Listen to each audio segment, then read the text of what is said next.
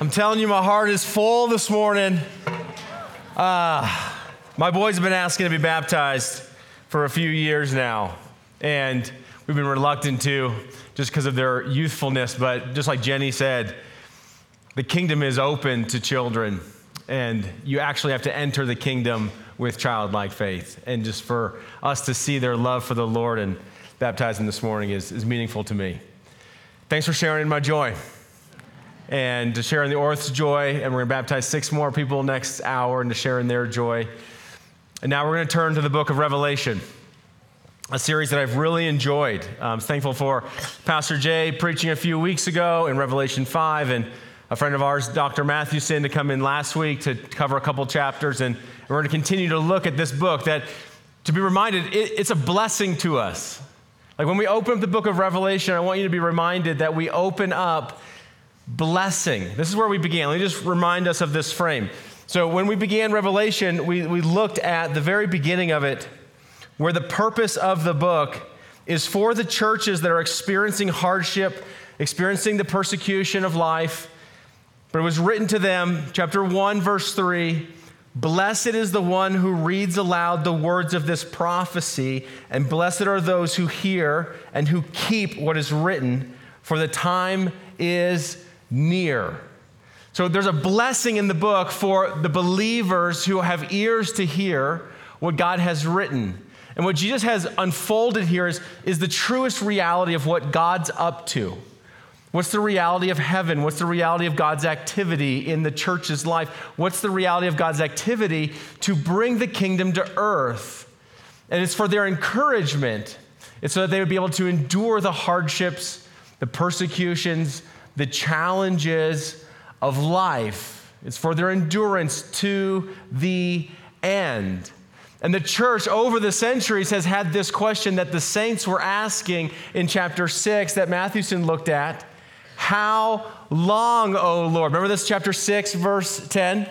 That they cried out with a loud voice, O sovereign Lord, holy and true, how long before you will judge and avenge our blood on those who dwell on the earth? These are Christians who have been put to death.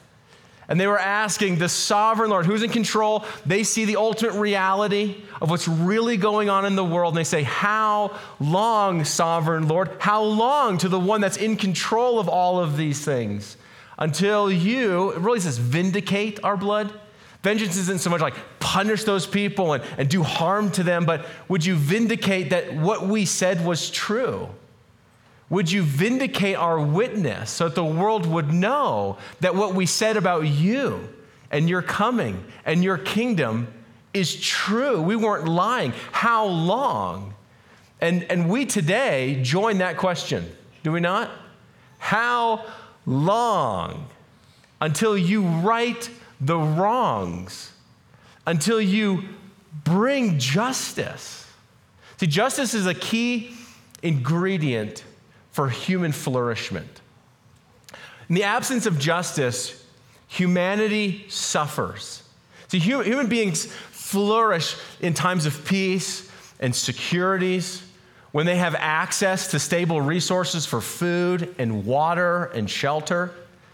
But in the world that we live in, and it's very apparent in this last week, several months with two wars happening at the top of our attention, there are those that are disruptors of that, that are destroyers of that. And our heart longs for justice. What we long for is judgment to come so that evil would be restrained and ultimately removed. At our best, we can restrain evil in our world. That's, that's our hope, is that we have law enforcement, we have soldiers, we have militaries, because in the world, real evil exists. And we saw that about a week ago when evil came into Israel and started putting to death babies and children and women and men young and old, and just kidnapping people. This is real evil. And then we see just the destruction in which is going to happen in Gaza. We say, man, Lord, how long? How long until you answer our prayer? We've been praying, Thy kingdom come, Thy will be done on earth as it's happening in heaven. And Revelation gave us a picture of what's happening in heaven. This incredible worship service, celebration, party of who God is and His Son, filled with the Spirit. How long until that reality that looks so good becomes Earth's reality? And we said the, the book of Revelation is to describe how that prayer gets answered. How does thy will get done on earth as it's being done in heaven? And the answer is it's rather turbulent. In this war of kingdoms, not equals, but of kingdoms, it will not be a peaceful transition of power. And we started seeing in chapter six the unfolding of God's sovereign work to bring about peace and judgment and tranquility on the earth, not simply to restrain evil, but to remove it altogether. Not only to remove it from the earth and commerce and community, but to remove it even from within ourselves. There are things in my own life, I don't know if this is true for you, but it's true for me. There are things in my own life that if I do not restrain them, harm will come to me and harm to other people. And, I, and I, at my best, I'm asking, Holy Spirit, God, would you restrain the evil that lives in my own heart? But more than that, you know my hope is? Is to have a day come that that's all just removed. And I'm not fighting these desires of I do I do the things that I want to do and then I don't do the things I want to do. Who can free me? Like remove all of this.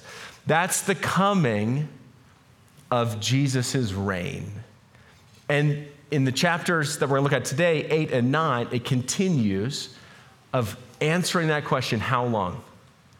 How will you bring about thy will in heaven to earth? And so if you got your Bibles, let's go to Revelation chapter 8. These chapters are intense. Similar to 6 and 7, it's almost unbelievable in fact, chapter 8 opens with this seventh seal that Jesus opens, and it says that there's silence in heaven. It's like you just see some of this carnage that's come to a quarter of the earth in his judgments, and you can't even say anything. Silence in the Old Testament with the prophets was often followed, or often followed God's judgments. Look at the prophet Amos his, even his judgments on Israel. And then there was silence. And so the seventh seal that's opened actually reveals the next seven trumpets within this seal. And it opens from silence. Chapter 8, verse 1 When the Lamb opened the seventh seal, there was silence in heaven for about half an hour. This momentary pause of just looking at what God's judgment has done on the earth. Verse 2, John says, Then I saw the seven angels who stand before God, and the seven trumpets were given to them. Trumpets in the Old Testament are pronouncements of judgments, they're warnings. And so they would blast trumpets as God's judgment, God's activity going into battle. You can think of many stories of, of Sinai and the trumpets at Sinai. You can think of the trumpets of, of Jericho, marching around Jericho seven times with trumpets and then blasting trumpets. Trumpets declare are a warning of God's coming judgment. So here we have seven trumpets, the warning of his judgments. And another angel came and stood at the altar with the golden censer. That's this bowl which is burning incense. We were introduced to this incense that was being burned in the throne room back in chapter 6. And in chapter 6, what we see is that the incense that's burning in this censer, this bowl, is actually the prayers of the saints. This beautiful picture in heaven, in the throne room of worship that's going on, the aroma of heaven. Do you know what the aroma of heaven is in God's throne room? Your prayers. That's how it's pictured is, is your prayers are in the throne room of heaven and it just smells of your prayers. It's a beautiful picture of, of how God knows your prayers. He's well acquainted with your anguishes, your needs, your griefs, your sorrows, your longings for righteousness. And so here is this golden bowl.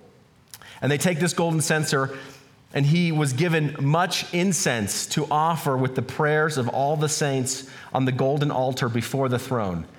And the smoke of the incense with the prayers of the saints rose before God from the hand of the angel. And then verse 5 is the most amazing thing. Then the angel took the censer, that bowl, and filled it with fire. And fire is judgment, God's presence, his, his righteousness. He, he fills the, the bowl that contains your prayers with his judgment. And from the altar, and he threw it on the earth. And there were peals of thunder, rumblings, flashes of lightning, and an earthquake. All of those are characteristics of God's judgment, of God's presence. And so, what you see is that you have the prayers of the saint. How long? God, do something. Restrain evil. Bring righteousness. Heal the wounds. Do you see me here? And it's just filling God's throne room. All of our cries. An angel goes and gets the prayers of the saints, and he brings them before the Lord and he puts his judgments in it. And they take this bowl of your prayers and he throws it to the earth. It's the answering of your prayers. It's the answering of, of the earth's prayers. Lord, how long? When will you bring justice? And he says, I'm doing it right now. And so they fulfill the prayers of the saints with his judgments and they throw it to the earth. This is God answering all of our cries. And then these trumpets begin to blast. There's four in the beginning, and then two, and then our seventh. We'll look at them kind of in a little bit of brevity this morning. But verse six now, the seven angels who had the seven trumpets, remember this is the warning of judgments, prepared to blow them. The first angel blew his trumpet, and there followed hail and fire mixed with blood, and these were thrown upon the earth. And a third of the earth was burned up, and a third of the trees were burned up, and all the green grass was burned up. So I want you to put some of these pictures in your mind. Remember, we said we're going to interpret Revelation based on an Old Testament reservoir of imagery, of stories that God has already given his people. That's how we interpret the book. And so, just in your mind, think of hail. Where, where have you seen hail, maybe? Where have you seen fire? Maybe blood? Okay, we're going to continue. The second angel blew his trumpet, and something like a great mountain burning with fire was thrown into the sea, and a third of the sea became blood. A third of the living creatures in the sea died, and a third of the ships were destroyed. The third angel blew his trumpet, and a great star fell from heaven, blazing like a torch, and it fell on a third of the rivers and on the springs of water. The name of the star is wormwood, which was a bitter root. It was actually poisonous and deadly. And now it's put into water, this root. A third of the waters became wormwood, bitter, and many people died from the water because it had been made bitter. The fourth angel blew his trumpet, and a third of the sun was struck, and a third of the moon, and a third of the stars, so that a third of their light might not be, or might be darkened, and a third of the day might be kept from shining, and likewise a third of the night. Then I looked and I heard an eagle crying with a loud voice as it flew directly overhead Woe, woe, woe to those who dwell on the earth at the blast of the other trumpets that the three angels are about to blow. Okay, so you have these four angels that are trumpet judgment warnings to the earth is answering the prayers of the saints. How long until you bring your judgments? And we all are craving judgments. We're all craving justice. We all want evil not simply restrained in our life, the things that actively seek to destroy harmony, to ruin community, to put division between people. We all want that, not only restrained, but removed ultimately. This is why we have law enforcement in our communities. We, we want law enforcement to help restrain evil, harm, destruction. But our ultimate hope isn't simply to have it restrained, but to have it removed. And so here's this picture of God's activity. Remember, these are judgment warnings of, of you have plagues now coming in. We'll see in the next two trumpets. So hail, fire, blood. You have mountains and seas and creatures in the seas. Let's read two more. Verse or chapter 9 verse 1. And the fifth angel blew his trumpet and I saw a star falling from heaven to earth and he was given the key to the shaft of the bottomless pit. The word there is abyss. Jesus when he encountered demonic beings, remember he, he, he was going to liberate them from this man and they begged with him, "Do not throw us into what? The abyss." Which is the location in which evil is restrained their work is finished. He said, Don't throw us into the abyss, throw us to the pigs. Remember this story? And Jesus said, Okay, I won't throw you to the abyss. I won't lock you up so that you can't have any influence. I will permit you to continue to have influence. And so they ran into the pigs, and what did they immediately do? The pigs rushed off the cliff and died. That's what demonic beings do. They're death, destruction. And so they just do that by their nature. And so here, though, is that abyss, that bottomless pit that even terrified the demons. He opened the shaft of the bottomless pit, and from the shaft rose smoke like the smoke of a great furnace. And the sun and the air were darkened with the smoke from the shaft. You can just sense the evil coming out, like Mordor, you know? And here God is going to expose all evil that he might judge all evil. He's going to expose all evil to finally remove all evil. Verse 4 they were told not to harm the grass of the earth or any green plant or any tree, but only those people who have not the seal of God on their foreheads. So remember back in, in chapter 6 and 7, uh, Dr. Matthew was talking about how God's people were sealed. This is the mark of the Lamb This is if you belong to Jesus, if you press Jesus as your Lord and Savior, you are marked by the Lamb. And here saying all those who are not marked by the Lamb are going to be affected by these demonic activities. But they were told not to harm those that had the seal of God on their foreheads. They were allowed to torment them for five months, but not to kill them. And their torment was like the torment of a scorpion when it stings someone. And in those days, people will seek death and will not find it. They will long to die, but death will flee from them. That, that's, the, that's the condition of humanity at this point. Is there so much destruction happening, so much hardship happening, that they long to die. It's almost this mental anguish. I want to die, but it's just going to continue to escape them. This mention of five months is, is probably a reference to the life cycle of the locust. Locusts last a couple months and usually come out in May and maybe last till September. It's to show that their time is fixed and yet short, but it's still destructive. And then it goes into the, all of these descriptions, and this is where a lot of people enter Revelation, and it can get very colorful. So let's just read a couple of these things, and let me just debunk a couple. Verse 7 In appearance, the locusts were like horses prepared for battle. On their heads were what looked like crowns of gold. Their faces were like human faces. Probably speaking of their intelligence, like they're rational, intelligent beings. Their hair like women's hair, and their teeth like lion's teeth. I have no idea what the lion's hair means. Or the, the woman's hair, but the lion's teeth are probably its aggressiveness and its, its desire to devour you. They had breastplates to protect their organs, right? Like, like the breastplates of iron and the noise of their wings were like the noise of many chariots with horses rushing into battle. So, breastplates of iron, and, and it sounds like many chariots. Some people come to this text and are like, see, this is the prediction of Apache helicopters. Maybe. Maybe. Probably not. And probably not for many reasons. Like maybe you have the face, maybe you have the breastplate, but you have the women's hair. It just doesn't quite make sense. And all of that, even if that's true, it's, that's not the point. The point is what? They're demonic, they're from the abyss. These are demonic figures wanting to cause harm.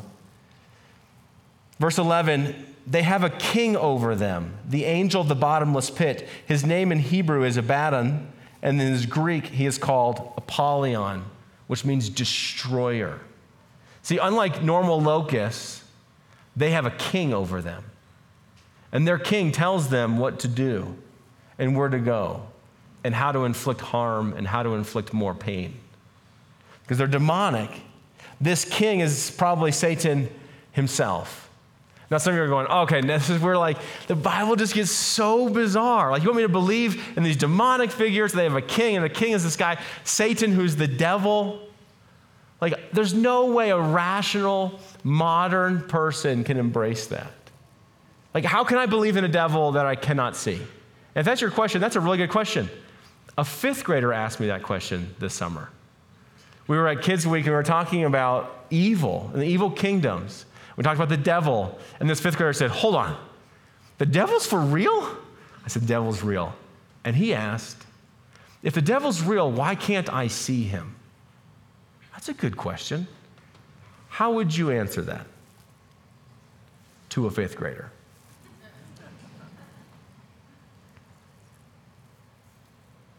Think about that. Maybe even how would you answer it for yourself? I took him to a biblical illustration, which I think is helpful. He says, You know about the wind, but can you see it? I said, Do You believe in the wind? Oh, yes, absolutely. How do you know it's windy outside? Well, I can feel it. Okay. You can, you can hear it. But what if you're inside? You might be able to hear it, but you can see it coming through the trees. Do you actually see the wind ever? No. What you see is the wind's activity animating the world around you. You feel the wind. You can hear it blowing through the alleyway, rustling the trees. You can see it moving objects in your world. What the Bible would say is when you see death and destruction, deception and lies, that's the animated work of the devil. So the devil is a murderer and a liar from the beginning, Jesus says. He comes to kill, steal, and destroy. That's his activity. And so when you feel that against you, when you hear that, when you see that animated in the world, you're seeing the devil's activity. Now, this is not to say there's a devil behind every bush. Remember, there's three, there's three enemies the world, the flesh, and the devil. I'm, a, I'm my own worst enemy. Like, sometimes the devil doesn't even need to do anything in me. He's like, Thomas, good luck. But there is a real enemy, an adversary who hates God and hates the people of God, who's a murderer, a liar, a deceiver. Here he's called the destroyer. And like the wind, you can observe his movements as it animates the world around us. There's real evil. You have to know that. There's real evil. And for many Westerners, we just reduce and say there's no real evil. We can, we can leave evil behind through enlightenment. And then you have Hamas come in, and you say, Whoa, I, I see real evil. I see real acts of evil. And this is, this is a picture of what needs to be removed, destroyed. Not people, but the evil one. They have a king, and it says, verse 12, the first woe has passed. Behold, two woes are still to come. Then the sixth angel blew his trumpet, and I heard a voice from the four horns of the golden altar before God, saying to the sixth angel who had the trumpet, Release the four angels who are bound at the great rivers Euphrates. Now, that means nothing to us as a boundary line. Ours would be like the Rio Grande, the border. Here, this is the border of the Roman Empire. So, this is where a lot of first century readers of Revelation say this applied specifically to the Roman Empire. And think about all the earthquakes and natural disasters that were prolific in the first century. Gives evidence that this is written first and foremost to Rome in its oppressive empire against God's people, and is written to every empire since that oppresses the people of God and brings destruction and war to the earth. Verse 17, sorry, verse 16. The number of mounted troops was twice 10,000 times 10,000s. That's 200 million. And this I saw, this is how I saw the horses in my vision and those who rode on them. They wore breastplates the color of fire and sapphire, and the sulfur, and the heads and the horses were like lions' heads, and fire and smoke and sulfur came out of their mouth. You can just see evil. And these three plagues, a third of mankind was killed by the fire and smoke and sulfur coming out of their mouths. For the power of the horses is in their mouth and in their tails, for their tails are like serpents with heads, and by means of them they wound. These are just bizarre creatures. And you're gonna ask me, what are they? And I just have to tell you, I don't know. I know these are demonic, the demonic activity of the adversaries of God that are wrecking havoc in the world. Now, we're going to read one more section, then we're going to bring this all together, okay? Verse 20.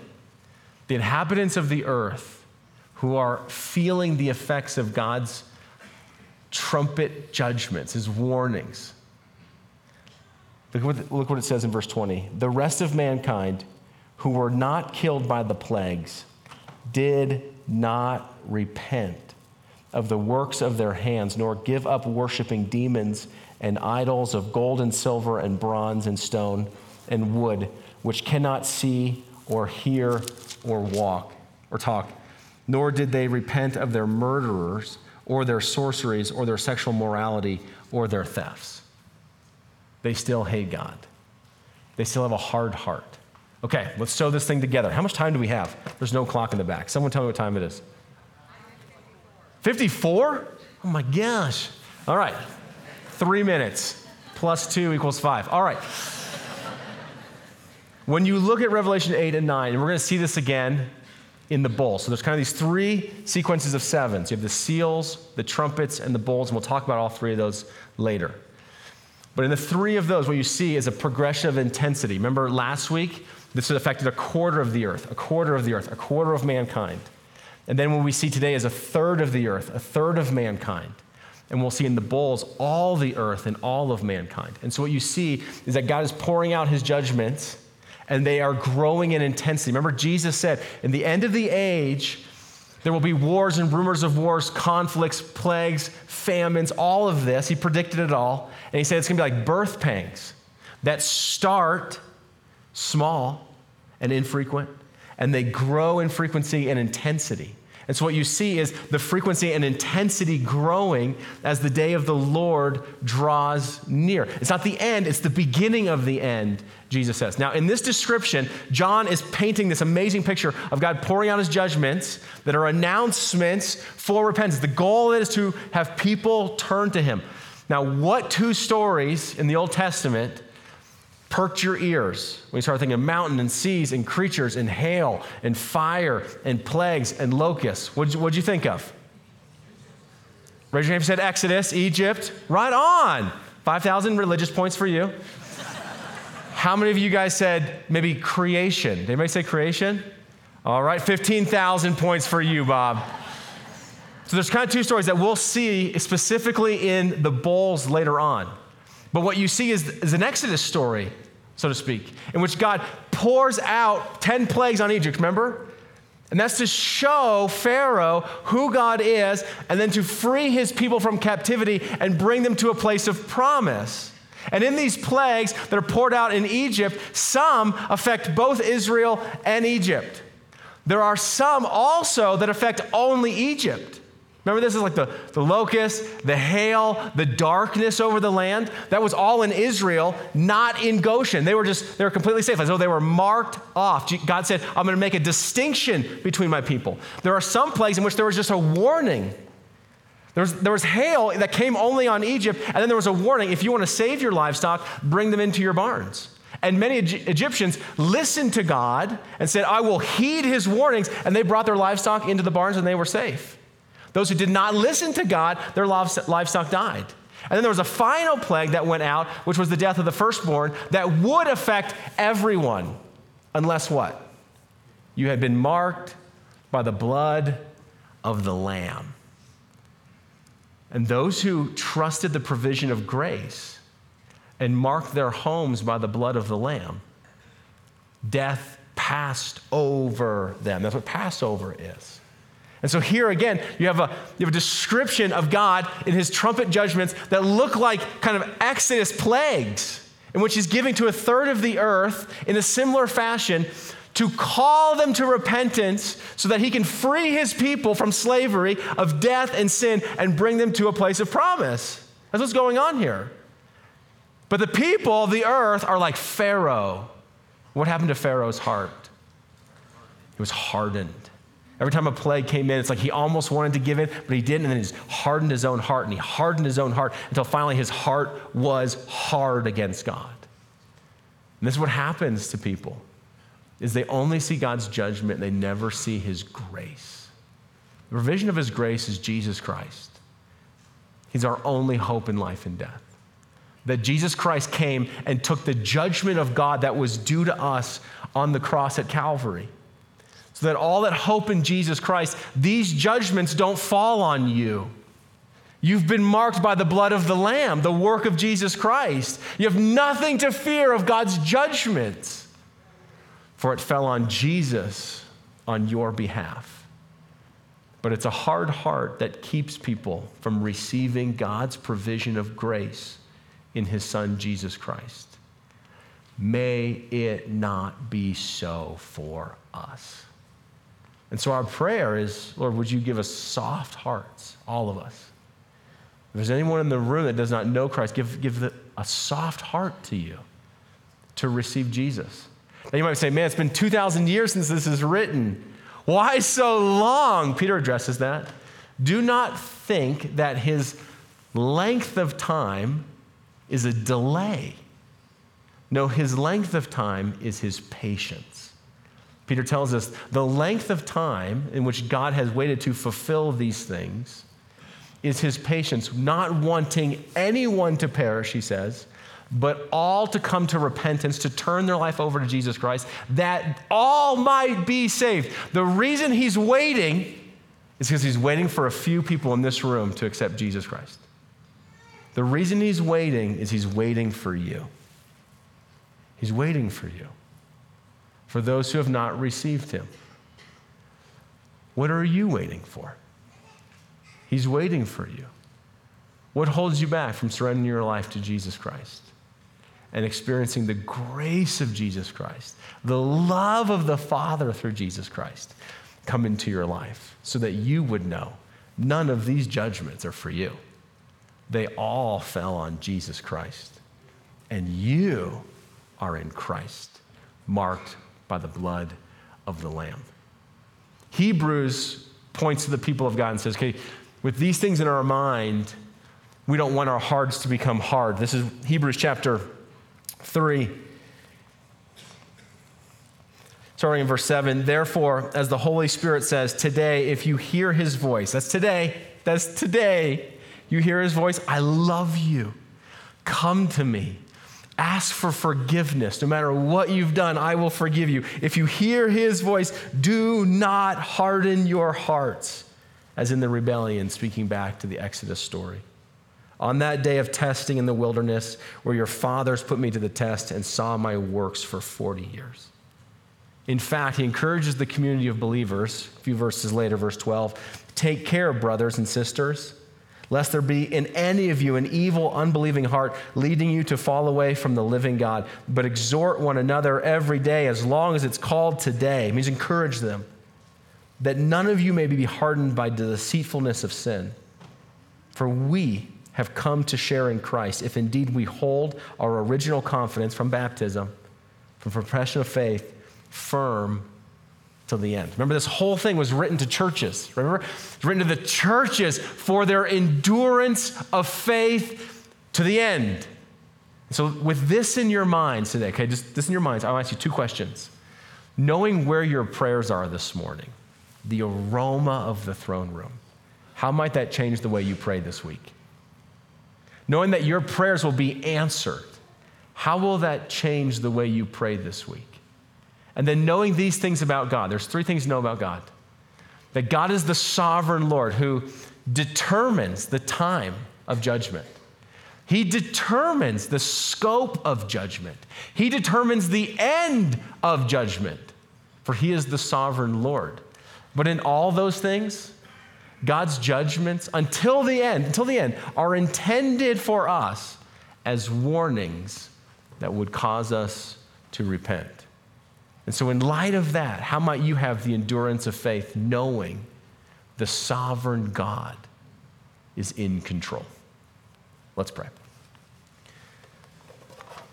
Father, we thank you for the book of Revelation, a book that we often neglect because of its imagery. We pray that today we be reminded that you are the sovereign God who is actively working in our world to draw the hearts of men and women to yourself before you remove all evil.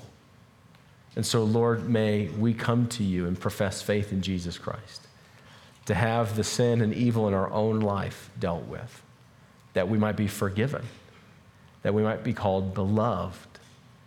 Father, I just pray that your spirit would be on every single person in this room, every woman, every man, young and old, and that they would hear your voice in their life, calling you, calling them to yourself.